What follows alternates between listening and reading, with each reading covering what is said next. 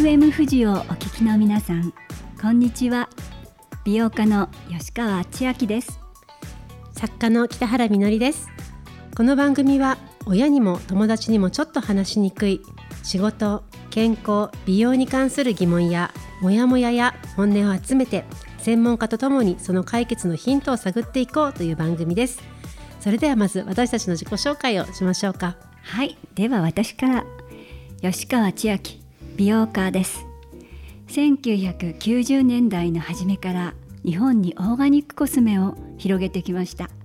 スパやショップをたくさん作ってきましたけれども、えー、私自身はっていうと仕事をしながら子育てしながら自分のことがよくわからなくって体を壊してきた、えー、時期もあります。そんな時に2000年に産婦人科医の対馬瑠璃子先生と、えー、出会いがありそこから私は、まあ、女性の月経のこと女性ホルモンのこと体のこと勉強させてもらって自分の体のことがよくわかるようになって少しずつ体調が良くなってきました、えー、女性にとってはそういうことを知っていくってことが本当に大事だなと身に染みて思いました。それから、えー、美容の仕事だけでなく女性の健康のことを考える健康啓発をもう一つの仕事にしてきました。たくさんの女の人の声を聞いてきました。私の声あなたの声たくさんのフェムボイスを皆さんにお伝えしていきたいと思います。はい、えー、北原みのりです。え私は13年前に FM 富士であの DJ させていただいたことがあるんですけれども性教育の番組をしていたんですね。私はあの96年に生理用品や女性向けのプレジャーグッズを扱う会社を始めてそれからずっと、ま、女性の性体のことについて発信したり商品をヨーロッパやアメリカから輸入したものを販売したりしてきました。最近フェムテックっていう言葉が聞かれるようになったことも思うんですけれども女性特有の困りごとをテクノロジーで解決していくっていうようなものが、まあ、いろんな考え方とか商品があるんですけどもそういったものを紹介したり、えー、ジェンダーセクシュアリティそういった性に関することの本を書いてきました。ということで私も千秋さんもたくさんの女性の声を聞いてきたと思います。この番組はそんな女の人たちの声を集めてお伝えしていく番組です。ということでたくさんのフェムボイス女性の声が集まるこの番組、はい、今月はサンリオピューロランドの館長で株式会社サンリオエンターテイメント代表取締役社長の小牧彩さんにお話を伺います。あなたは日常を自分らしく生き生きと過ごしていますか？女の人の話フェムボイス。最後までどうぞお楽しみに。女の人の話フェムボイス。この番組はシミックソリューションズ株式会社がお送りします。マイバディマイチョイス女の人の話フェムボイスこの番組では明日へのヒントになる体や美容仕事にまつわるあれこれを専門家の方にお聞きします。今月はサンリオピューロランドの館長で株式会社サンリオエンターテイメント代表取締役社長の小牧彩さんにお話を伺います長く低迷が続いていたサンリオピューロランドで V 字回復を遂げた立役者としてその手腕に注目が集まっている小牧彩さんですが私が代表理事を務める日本女性財団の評議員でもあり私はお会いしたことがありますがなかなか普段ゆっくりとはお話ができない方です、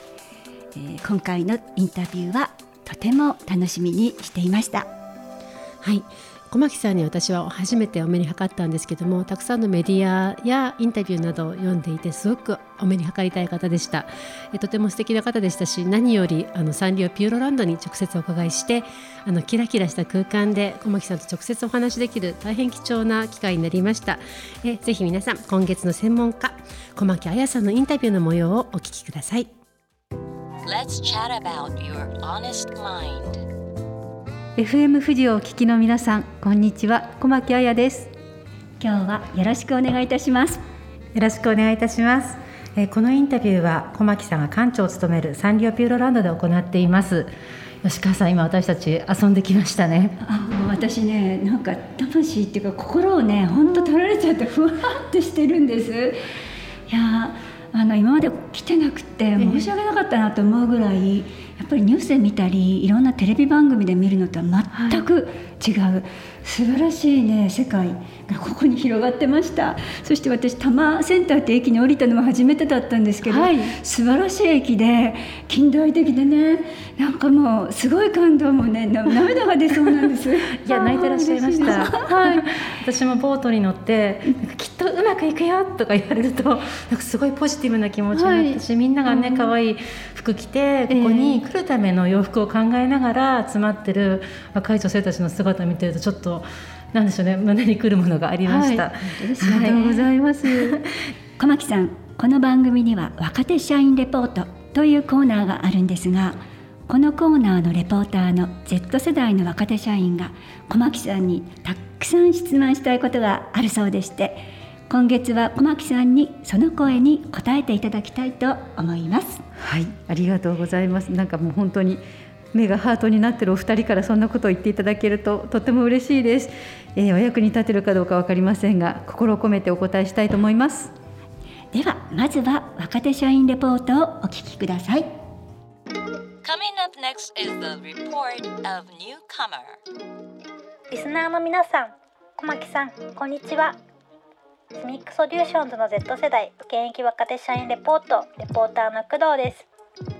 きなサンリオのキャラクターはポムポムプリンです。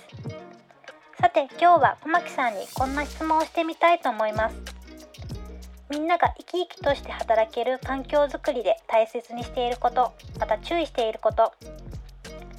私の職場では女性の割合が約9割です。皆さん人柄も仕事への姿勢も様々でとても楽しい職場です。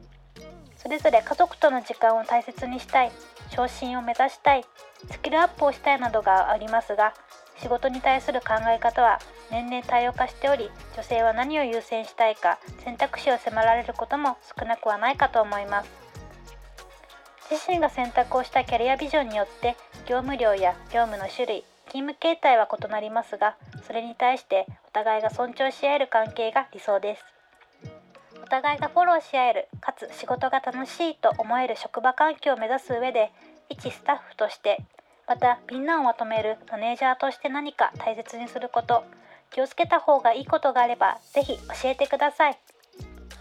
小牧さんよろしくお願いいたします。えー、現役若手社員レポートお聞きいただきましたけれども小牧さんどうでしょうか？そうですね。そうですよね。あの本当に生々しいというか、えー、多くの企業の若手社員が抱える課題悩みだなというふうに思いました。いろいろですよね。本当に多様になっていくそのあの真っ只中にいるのでバランスの取り方とか優先順位のつけ方とか人によってこう違う価値観の中で何をこうフォローし合えるんだろうみたいなところってみんな我々世代でも悩みますもんね。そうですよねそうですよねあのまあ、大切にした方がいいんじゃないかなと思うのは、やっぱり理解し合うっていう意味ではあのやっぱり日頃の信頼関係を作っていくってで、まあ、どうやって信頼関係を作っていくかというと、まあ、対話を重ねていくことがやっぱり一番いいと思うんですよね。あの今はもうみんな1台パソコン1人1台っていうのが当たり前になっているのでともするとお互い隣の人ともメールでやり取りするようなこともあるのかなと思うんですけど、まあ、仕事のその情報の行ったり来たりじゃない部分で、えー、何をしてる時が一番楽しいのとかこの仕事どうしてこの仕事をやろうと思ったのとかあの仕事をしていてどんな時にやりがいを感じるのかみたいなお互いのこうちょっと価値観に触れるような対話を日頃からしてるとあのその人がこう選択していったキャリアに対して、うん、じゃあ応援してあげたいなとか自分との共通点あの同じだなと思ったりあるいは違う点は、あ違うことにすごくこの人は関心があって面白いなっていうようにあの相手に何て言うのかなあの今プライベートを尊重しなきゃいけないっていう時代ではあるんですけどぱりその人のあのやりたいこととか大切にしていることを知っていた方が急なお休みでとかっていう話もあったけれど、うん、あ今はそっちを大切にしたいのねという気持ちになれるのでやっぱり日頃の対話がもうすごく基本的なことになるんですけど日頃の対話がやっぱり一番大切かなっていうふうに思います。本当ですねあの今の時代ってあまりプライベートに踏み込んではいけないとかいろいろルールがありますよね、ね、なんかそれに縛られすぎてその人のことが見えなくなってる、えー、やっぱりね聞いちゃいけないのかもしれないけど何人兄弟なのかなとか、ね、あのどちらからいらしたのって、まあ、いろんなことって聞いちゃいけないことが増えているけどもやっぱりバックグラウンドがわからないと、うん、あのわからないことってありますよね。そうですね、はい、なんか立ち入るというよりは、うんなんかどんな時にこの人が楽しそうかとか、うん、あなるほど、はい、何かこう仕事の上でどういう時に大変だなって思うのかとか、多少その喜怒哀楽のそのなんていうのかな、えー、ツボみたいなところは知ってた方がお互いにあの相手のことを尊重できるかなと思います。なんか仕事しているとその会社のためだから自分の私を消さなきゃいけないっていうような気持ちになって働いてる人多いと思うので、うんうん、私小牧さんのご発言すごい新鮮だなって思うんです、はい、むしろちゃんと自分を出すことによってコミュニケーションを取るっていうことが、えーはい、むしろコミュニケーションが豊かになるし、はい、会社としてもそのなんて言うんでしょうもっと柔らかい空気になりますよね。うん、そうですね、うん、あの多分ちょっと前まではやっぱり効率化とか、うん。もう何といってもやっぱり売上の最大化とか、うん、もう経営至上主義みたいな、うん、もう経済がすごく相当優先された時代があったんですけど、うん、今はウェルビーイングっていうふうに言われてきましたよね。やっぱり一人一人が幸せであってこそ、モチベーションが高く働けるし、生産性も上がるっていうもう研究結果が明らかに出ているので、あのもう抑えて頑張って競わせてっていうのはもう疲弊しちゃいますよね。みんな心が疲れちゃう。だからそうじゃなくてやっぱり楽しくやりたいことを強みを伸ばして弱みは誰かの強みとしてそこは補い合ってやっぱり職場が楽しくないと絶対に企業は生き生きと、えー、働いてる人でやっぱりまあ、成長していくので、まあ、そこは、まあ、ウェルビーイングとか個の尊重って言われる時代になっているのでだからこそあの個を消すのではなくて、う、個性も出してそれを認め合ってっていうのが理想だなと思います。この番組はその女の人の声をたくさん集めていこうっていうふうに思ってるんですけども小牧さんも一回ご結婚されて退職されてそれからキャリアを積まれてきたと思うんですけれども、やっぱ組織の中で働く中で、うん、本当にね業績業績っていう中からそういうふうに変えられたきっかけとか、うん、何かそのなったことっていうのはあったんですか？そうですね、まあ、私自身がというより時代が本当に変わってきたなっていうことがありますよね。あのもう高度成長期はとっくに終わっていて、うん、あの今もう消費だけの世界じゃなくなってシェアリングになってきてあと物からやっぱりことになってきてっていうように世の中が本当に変わってきている。あと女性の働き方でいうとやっぱりジェンダーの問題っていうのが、まあ、世界でも、うん、そしてもちろん日本でもこれだけまだまだだよっていうことをいろいろなところで知るようになってみんなそこに意識はあってできてるかできてないかは置いといたとしてもみんなそこに意識を持つようになってきた。でそんな中で私自身も私は自分のこうまあ、いろいろな葛藤を抱えながら長く生きてやってきましたけどあの自分はこうだったけどこれからの世代はこうやってできたらいいなと思うことをあの実現できるように経営者として頑張りたいなと思っているところです。うんいやごめんなさい生意気な言い方です。さすが小牧さんだわと思って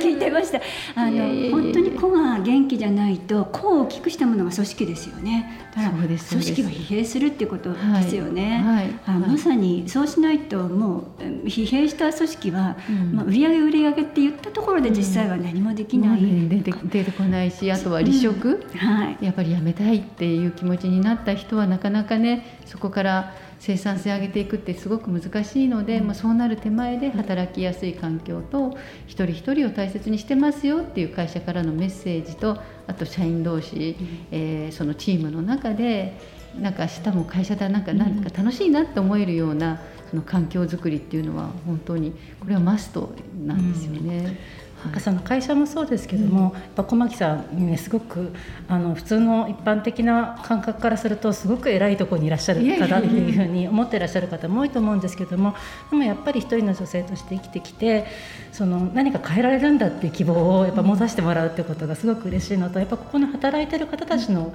顔もすごく良かったんですよね。ありがとうございます。で女性社員の方多いじゃないですか。はいで入り口でみんな若い女性たちがなんかすごい楽しそうに働いてるっていうところで何か意識されてあの社員の方にお伝えしてらっしゃることとかもあるんですか？そうですね、うん。あの今お伝えしたようにやっぱり対話はすごく大切にしていたりとかあのみんなやっぱり感情があるんでね人間っていうのは。だからうちで何か嫌なことがあったとか体調が悪いとかってみんなそれぞれ人間だからありますよね。でそれはそれとしてやっぱりここは来てくださるお客様にあの本当に楽しんでいただくために自分がま楽しい気持ちを思い出したり楽しい気持ちを自分の中からこう引き出してそれで現場に着くっていうその仕組みとして朝ちょっと変わった朝礼をあの そこでやってるんですけれど、まあ、朝礼ってこう今日は何々がありますこうしてくださいっていう朝礼ではなくてちょっとしたゲームをやったりあの、まあ、インバウンドもね再開したんですけど中国語をやってみたり英語をやってみたりみんなで一つのお話を作ってみたりあるいはあの、まあ、もう地震の多い国ですのでそういう防災訓練をみんなでやってみたりそれとあとコスチュームのチェックをお互いにあのこう点数をつけるようなチェックじゃなくてお互いにくるっと回ってみてどっかおかしくないですかみたいなことをお互いにして、まあ、思いっきりそこで笑って声を出して笑顔になってから現場に着くっていうそのための朝礼をずっとやっています。すごい気分変わりますね。変わります、うん、なんかあんままり深いことでドロドロ考えるより、うん。それをやったらもうすごい言わさずはい。転換しますよね。はい。素晴らしい。なんか今あのさっきボートのあの、うんちょうどショーをやってたので見たんですけど、ええええ。もっと仲良くコネクトしようみたいなはい。絆だよっていうのがちょっとぐさっした。わ。張られました。ありがとうございます。でもそうなんですよ。家庭もそうだし、やっぱ社会もそうだし一人一人が幸せじゃないとやっぱ家の中に気分の悪いお父さんいるとすごい嫌じゃないですか、会社で疲れて帰ってきて、ねえ疲れてるお父さんがんねして気の毒でね。お母さんもすごい忙しくてもうカリカリしてってなってそうじゃないそういうことって本当できること組織でできることってあるんだなってことねすごく。はい。今感じました。ありがとう。はい、私も思い出します。あの楽しかったこと何かね。自分の気持ちが上手に抑えられない時は、はい。楽しかった時のことを思い出すようにこれからはしたいと思います、ありがとうございます。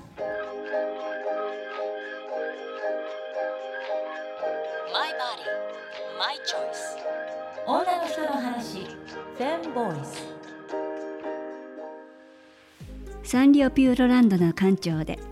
株式会社サンリオエンターテインメント代表取締役社長の小牧彩さんにお話を伺いましたが小牧さんのお話いかがでしたか？いやー本当にちょっとあのサンリオピューロランドのあのキラキラした雰囲気の中でお話を伺ったということもあるんですけれどもやっぱ自分が自分でいていいんだ組織の中であってもはい。そういったことって背中を押される言葉だなっていうふうに、あの温かくなりましたね気持ちが。ですね。あの声を消すんじゃなくてちゃんとあの自分を出していいんだよ。でそれがあのまあ私ね経済のこともね結構気になるんですよ日本いろいろこのところね低迷してますよねでも昔みたいに押し付けてやれやれって言ってももう伸びないってことは分かっていてむしろみんなで仲良くしていくことが伸びるし自分を出していいんだってことが分かってそれが代表取締役トップの方が言ってくださったっていうのは本当に安心しました。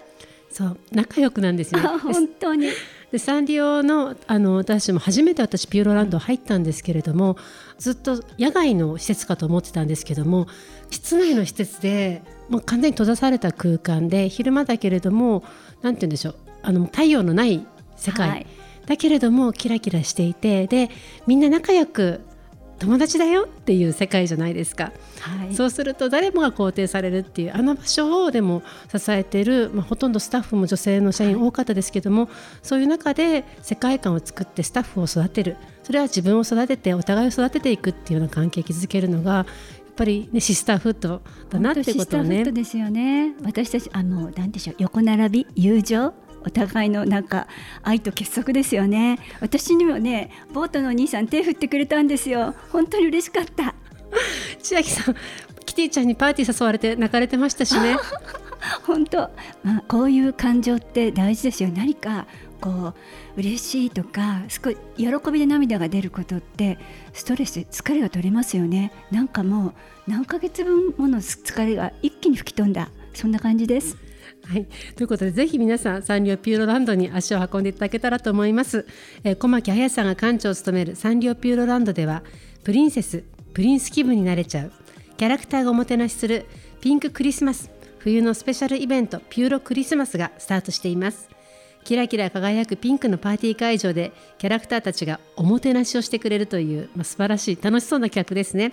誰もがプリンセスプリンス気分で楽しめるクリスマスイベントだそうです。日替わりで登場するキャラクターと楽しむビュッフェ付きクリスマスディナーパーティーもあります。行きたいですね。行きたい。